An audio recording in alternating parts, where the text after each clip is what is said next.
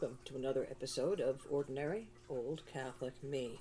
So, this episode is going to get posted a little later than usual. I usually aim at about 1 o'clock to 1.30 on a Saturday, but for the past now month, I've been having work done on my terrace, which was supposed to only take two weeks.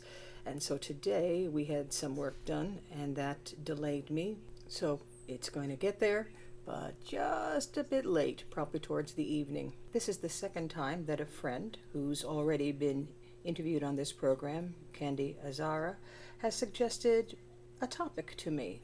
And today's topic is going to be about fear and our relationship with God. I know, and I hope you bear with me, that I always seem to have as a frame of reference for many of these podcasts my own childhood introduction to Catholicism, and uh, it began at the end of the 1950s. So we are talking about just maybe 10 years post Going My Way and Bells of St. Mary Catholicism. My actual school was right out of those days, maybe even out of Victorian times.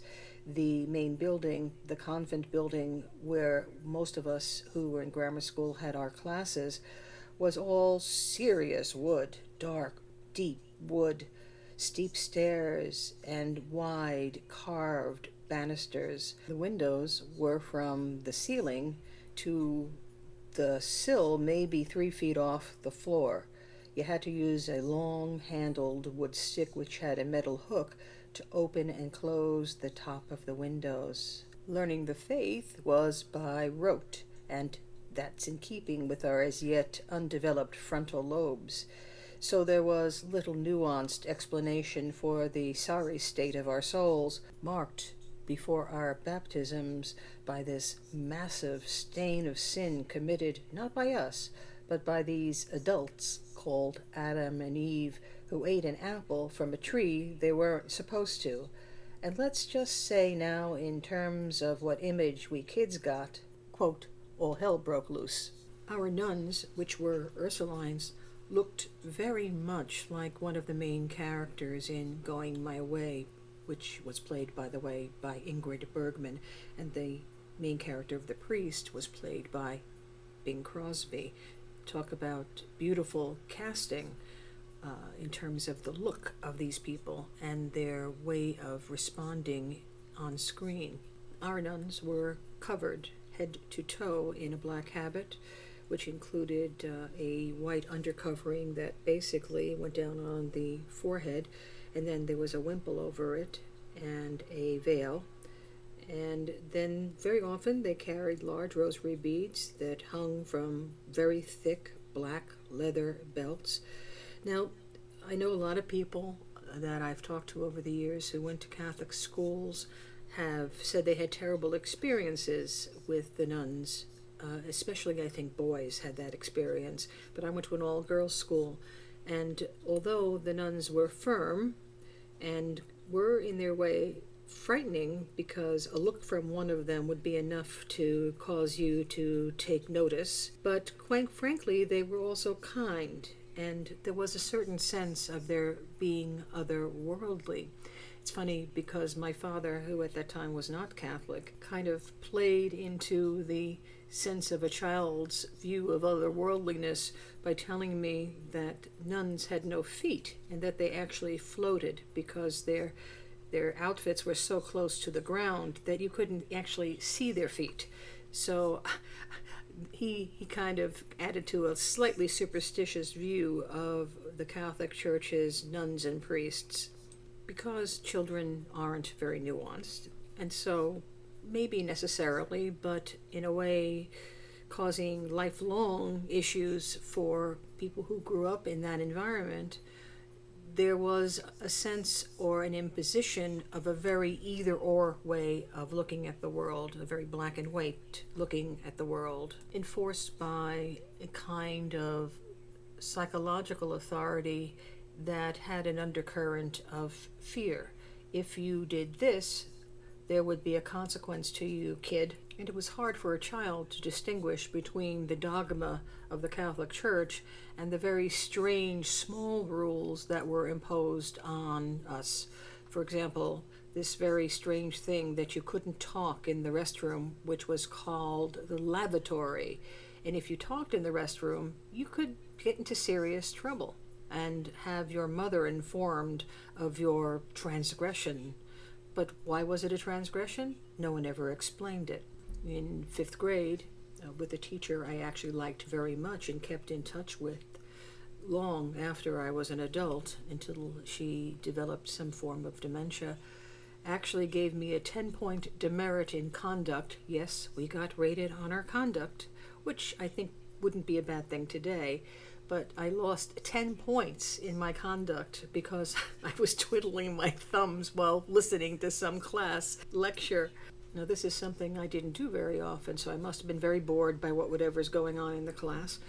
But those very small things that I rarely did in the first place kind of morphed into a sense that everything I did was being watched by someone, and I had some kind of an obligation to be, well, perfect, which was impossible.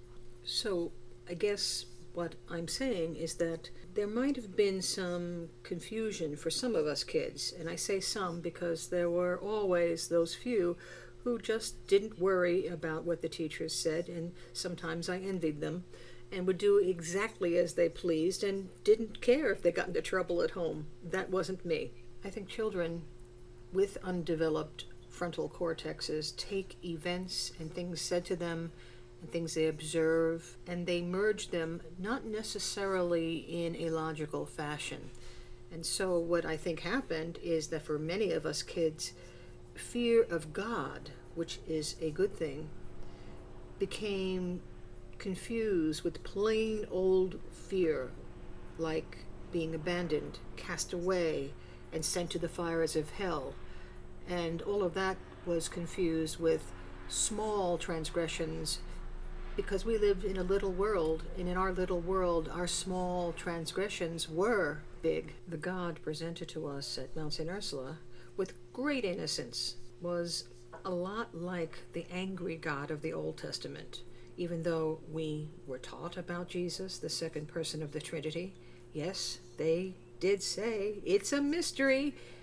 Well, because it is, but we were too young to be able to begin to take in the interrelationship of one God in three persons. Well, even now, no matter how old we are, we are still children to God, so we may still be too young to completely understand.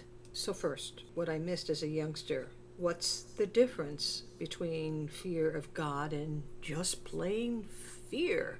Fear of God, in its purest sense, is, I have read and I think is the most apt idea, is a recognition of the greatness, the awesomeness, the creatorship of our very author. We owe God our existence. He is the one who breathed life into humanity. He encompasses us. We are at sea without him. Even that dramatic idea, we look into the abyss without him. Fear of God is about owing him the utmost of our human response. Job, that poor guy in the Old Testament who had every single thing taken away from him when the devil said that the only reason that Job is your good servant is because you've given him everything. He's got this great life. So God took it all away from him to prove to the devil why he felt he had to prove it to the devil, I don't know. That's beyond me theologically. But to prove to the devil that no, Job would listen to God, would love God, despite every form of humiliation and suffering thrown at him, which is exactly what happens. Jesus Christ, in his human nature, feared his Father in that way. Mary, his mother, feared God in that way. She couldn't understand what he was asking her to do, but he was asking her to do it, and so she said yes. She cooperated. And while you could say she probably experienced the other kind of fear, it was o'ertaken by her fear of God and by ultimately a trust that so superseded any kind of natural human fear. And so, fear, in that way I was just saying, that latter form of fear, is the way that I mostly have experienced it, and I think many have, if not most of us, is that it's more about the bad things that could happen to us, and we don't trust that despite those things, God is still with us. In a way, this type of fear is the opposite of the letting go of Mary and Job and Jesus. We become overwhelmed by what is known as false evidence appearing real. Fear. That's what the acronym stands for to some people who are experts in the area of psychology and uh, recovery.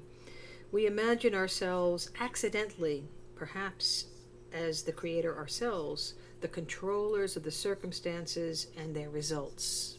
So, for a minute, let me go back to Mount St. Ursula and the experience of my childhood. I was the skittish only child of a very authoritative mother and a working father who was aware of his wife's strict rules about how a child should behave, not merely children, but how all people should behave, and he buffered her fearsomeness somewhat. So I had that at home.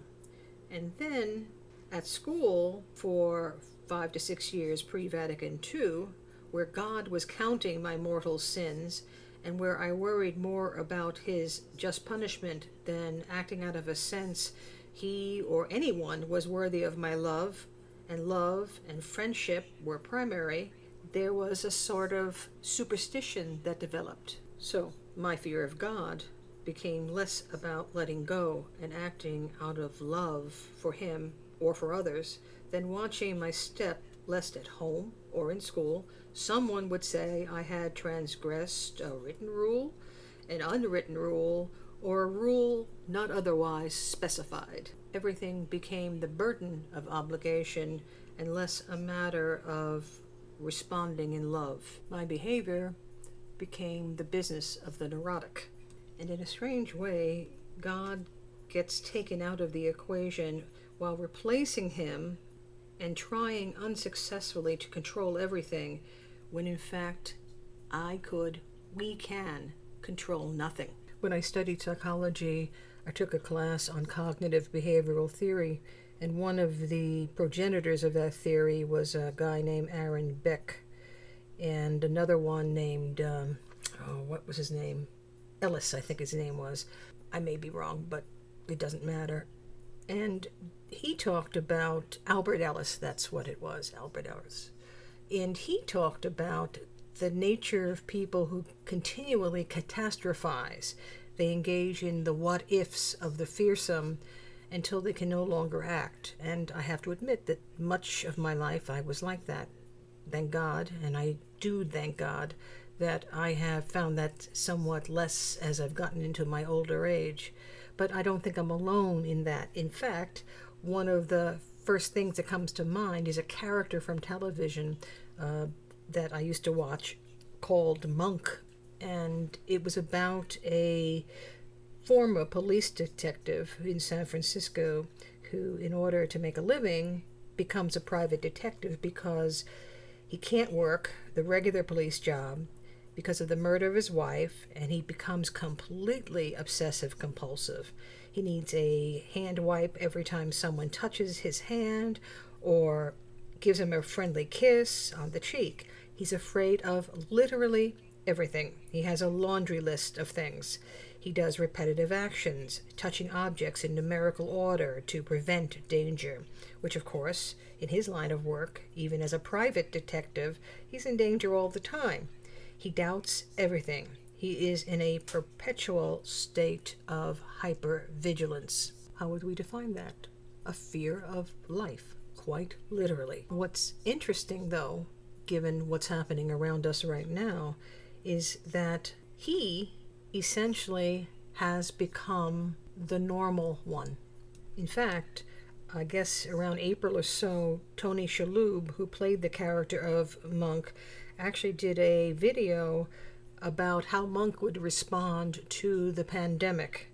And actually, when you think about it, he would do very well because he's already doing all the things that we have been now remonstrated with to do every day and very possibly into 2022 and beyond. This man of fear is a standard of behavior held up to us all as the acceptable, the healthy, the charitable, and the good. The other example would be the so called thrill seekers, the ones who go and live with bears and pretend that they are not wild animals without conscience and will eat them. In today's circumstances, one might say that those who go into large crowds without wearing a mask in the face of the pandemic would be of this sort of thrill seeker or rebel. Monk has his talismans, as we now have ours with the ubiquitous mask. These devil may care characters are in a way also relying on a talisman that their very recklessness can protect them, that by being brave you can conquer and overcome death itself. In a way, each time you survive, you do. But the ultimate reality, death, always remains. Only one person conquered death that way, and he didn't do it for himself, but out of love and concern for our souls. Then there's this other intermediate group, perhaps the best of the groups of this sort. Those are the people you'd call a saint, someone like Damien or Mother Teresa, who are risk takers in the extreme sense because they go and work with people with terrible diseases that will likely lead to their own deaths. So that, for example, Damien worked with the lepers of Molokai, and Mother Teresa, although she did not die of anything from this work, would work with the very sick and poor of India. In both cases, the likelihood of death is definitely there, and they're not doing it except much like our Lord, although they can't conquer death, they're doing it in a sense of following our Lord and in trying to help others. And they don't seek to control. They recognize that the only one in control is God Himself. In the two extremes, the monk extreme and the guy living with bears, in both of those examples, the person who is either seeking to protect themselves from risk or to press the boundaries of risk, and also, if I were to be honest, in my own little world of fear, fear of punishment by cosmic forces, God seems to have no role. We rely entirely again on our own efforts to be safe from whatever it is we fear. What does fear look like for you? Not having enough money? Not passing a test? How many people have had that anxiety dream about missing a test and failing a course, losing a child to drugs or alcohol? The ordinary things are quite enough for most of us. Concomitant with my version of monk fear, a form of ruminating OCD, doubting every action I take, I've also had another kind, which I think is common to most of us. And it makes me think that at base, certainly it's really a part and parcel of pride. Pride which engenders fear and causes us to make things worse or to destroy what is already pretty good in our lives. I'm wondering if that kind of fear did not play into Eve's listening to the devil, fueled by a pride she didn't even realize she had. The devil tells her a story God is trying to get one over on you by forbidding the knowledge of the tree and to your husband Adam. When someone says that another person is getting something that you don't have, that engenders a little bit of fear. Come on, it happens to all of us. So, in that moment of fear that has as its source pride that I need to be seen the best, the most, the important, you do something you shouldn't do. Use your will in a way that actually destroys what's already good or makes things a lot worse. It's almost as if the devil, in his use of words, created a compulsion in her or saw how to generate a seed of it in her. And so he says this to her, and immediately she grabs for the apple before she's really had a chance to consider the consequences or darn the consequences and she condemns humanity. Don't get mad at me for saying it was the woman. That's not what I'm saying, because her husband had every opportunity to say, No, Eve, we're not doing it. So I guess this is another level of fear that we have, which is based on our interpersonal relations, the ordinary stuff that isn't about physical danger or death, which is itself ever present, but in our just ordinary dealings day to day. A fear that we are invisible and that it doesn't matter what we do, so we must sort of gather our acorns and, and hold them close in proof of our existence and our importance. An example of this is probably what is worst in our political system and the people who now govern us, in that basically what they're most interested in is maintaining their little territories rather than giving to the people whom they represent. Their way of being is so different from the concept of the statesperson who used to exist in our country and in other countries at some point in the past. When I was a working person, I remember how much jockeying for position went on in the jobs that I had to the point of absolute destruction of other people by gossip and by machinations of one sort or another. Even my young Catholic school education, despite the message of humility, somehow gave us the impression that we had an obligation not just to achieve, but to be known to be in some ways important. That's what getting grades in a way is. I'm not complaining about getting grades, but you got approved for being best, for being seen, and that can morph into something very unhealthy. There's a prayer that I had found or had been pointed to some time ago, and I was saying it quite a lot, but it's kind of long, and I get lazy, and I haven't lately, but Having done this program today, I hope that I will get back to it. And what is so amazing about it is to me, it shows the deep relationship between fear and desire, sometimes unhealthy desire, and that every single thing referred to in it applies to me. My desires and my fears, and the things in a way that have gotten, not in a way, that have definitely gotten in the way of my relationship with God and have caused me, despite being schooled in the nature of Christ's suffering and death and what that means to follow him, has caused me to almost pretend that that's not what being Christian is about. I'm going to read it because I think this is what encompasses the day to day struggle with fearful desire. And you can decide for yourself which of these things have gotten in your way with your relationship with God and your faith. O Jesus, meek and humble of heart, hear me.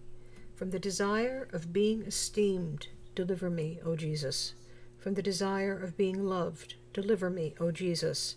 From the desire of being extolled, deliver me, O Jesus. From the desire of being honored, deliver me, O Jesus. From the desire of being praised, Deliver me, O Jesus, from the desire of being preferred to others. Deliver me, O Jesus, from the desire of being consulted. Deliver me, O Jesus, from the desire of being approved. Deliver me, O Jesus, from the fear of being humiliated. Deliver me, O Jesus, from the fear of being despised. Deliver me, O Jesus, from the fear of suffering rebukes. Deliver me, O Jesus from the fear of being calumniated, deliver me, O Jesus. From the fear of being forgotten, deliver me, O Jesus. From the fear of being ridiculed, deliver me, O Jesus. From the fear of being wronged, deliver me, O Jesus. From the fear of being suspected, deliver me, O Jesus. That others may be loved more than I, Jesus, grant me the grace to desire it that others may be esteemed more than I. Jesus, grant me the grace to desire it. That others may be chosen and I set aside. Jesus, grant me the grace to desire it. that others may be praised and I go unnoticed. Jesus, grant me the grace to desire it. That others may be preferred to me in everything. Jesus, grant me the grace to desire it. That others may become holier than I, provided that I may become as holy as I should. Jesus, grant me the grace to desire it. For those of you who say, well, this is terrible, this is entire self abnegation, I don't know that I can explain it, but I am positive that that kind of self abnegation is exactly what not only serves God, but also grants complete and utter peace. The image I have is when Peter saw Jesus and wanted to get to him right away and went onto the water. And as long as he was focused on Christ, on the power of Christ, not on his own power, and control. He was able to walk on water. He could achieve that which, if he tried to control life all the time, every day, he would never be able to achieve. But with God, he did. But as soon as he took his eyes off Christ, from the gaze of Christ, he fell into the water. He sank. I'm not saying don't work hard, not saying don't achieve, because certainly like most of us, I attempted to do the same thing. But it's the motivation, I think, that gets us caught up in our fear and in our envy and in our misbehavior, if you will. I'm not sure I can articulate this. If I could, I'd be a great philosopher, but I'm not. It's as if, in the middle of the worst things, finding out you have cancer, losing a child, having a serious car accident, losing a job, being accused of something you didn't do. It's as if you can, trusting God, which is difficult because we're human and frail, but if you can do that, I see that uh, something the martyrs did. It's what Mother Teresa did. It's what Damien did. There are these nuns that I like very much who basically are nurses and provide free nursing to people who can't afford it and particularly where someone needs care over a night and the family is tired and allows the family to rest. They're called the Sister Servants of Mary, ministers to the sick. And they are the happiest people I have ever seen. And they lead tough lives. And that's the thing that I think God can provide if we keep our gaze on Him. I'm not saying this is someone who's successfully done it. I've had little split seconds of doing it, but not enough, and clearly not in my control. It's about my letting go of the control I refuse to let go of. So that's what they do. I think that's why they're so happy. It's as if God provides this oasis inside your gut, in your soul, that no matter what is happening around you, you have no fear because your ultimate focus stays on Him. I think you have to practice doing it. I think you have to start small. How you respond when ordinary small problems develop getting a flat tire, breaking your arm, dropping something on your foot. You start there and then work your way up to the big things with God's grace. Will that eliminate fear? Clearly not. But in time, the fear may be outweighed by a sense of peace in simply accepting what the Lord has allowed to happen in your life. I'm sure I've mentioned this before, but about three years ago, it seemed as if I was having car accidents all the time, three in one year, uh, where somebody hit me in each case and was demonstrated that they hit me. One of the accidents, the first one, was a side hit. Someone turned into me as I was going through an intersection and my car spun around. And I remember thinking, I'm probably going to die now. By the way, I had just come from Mass, I had just received communion, and as I saw the median coming at me and a small tree, and I swung around to the opposite direction on Santa Monica Boulevard, I was in the strangest moment of peace. I wasn't angry. I wasn't cussing. I was noticing what was happening, but I wasn't even afraid, and I'm a person who's always afraid. So I know it's possible. You could say, well, you know, your adrenaline was pumping, blah, blah, blah, blah. Yeah, yeah, yeah, yeah.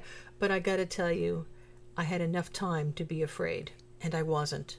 And I think that was a gift, a beautiful residual of our Lord being present within me.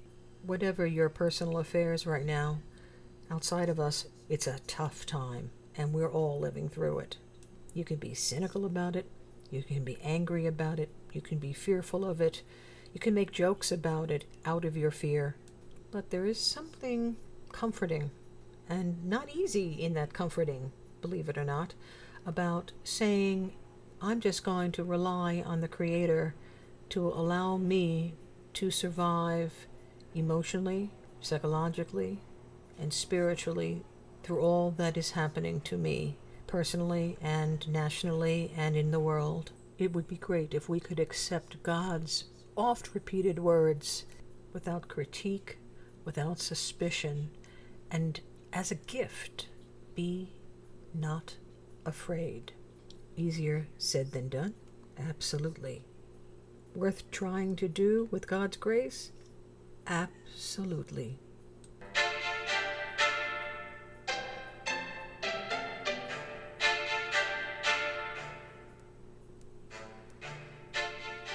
Well, thank you for listening to another episode of Ordinary Old Catholic Me. We'll be back next week, and hopefully soon we'll have a few more interviews. I keep hoping that I can bring more people in here uh, to my apartment, uh, but right now with COVID, that's very difficult.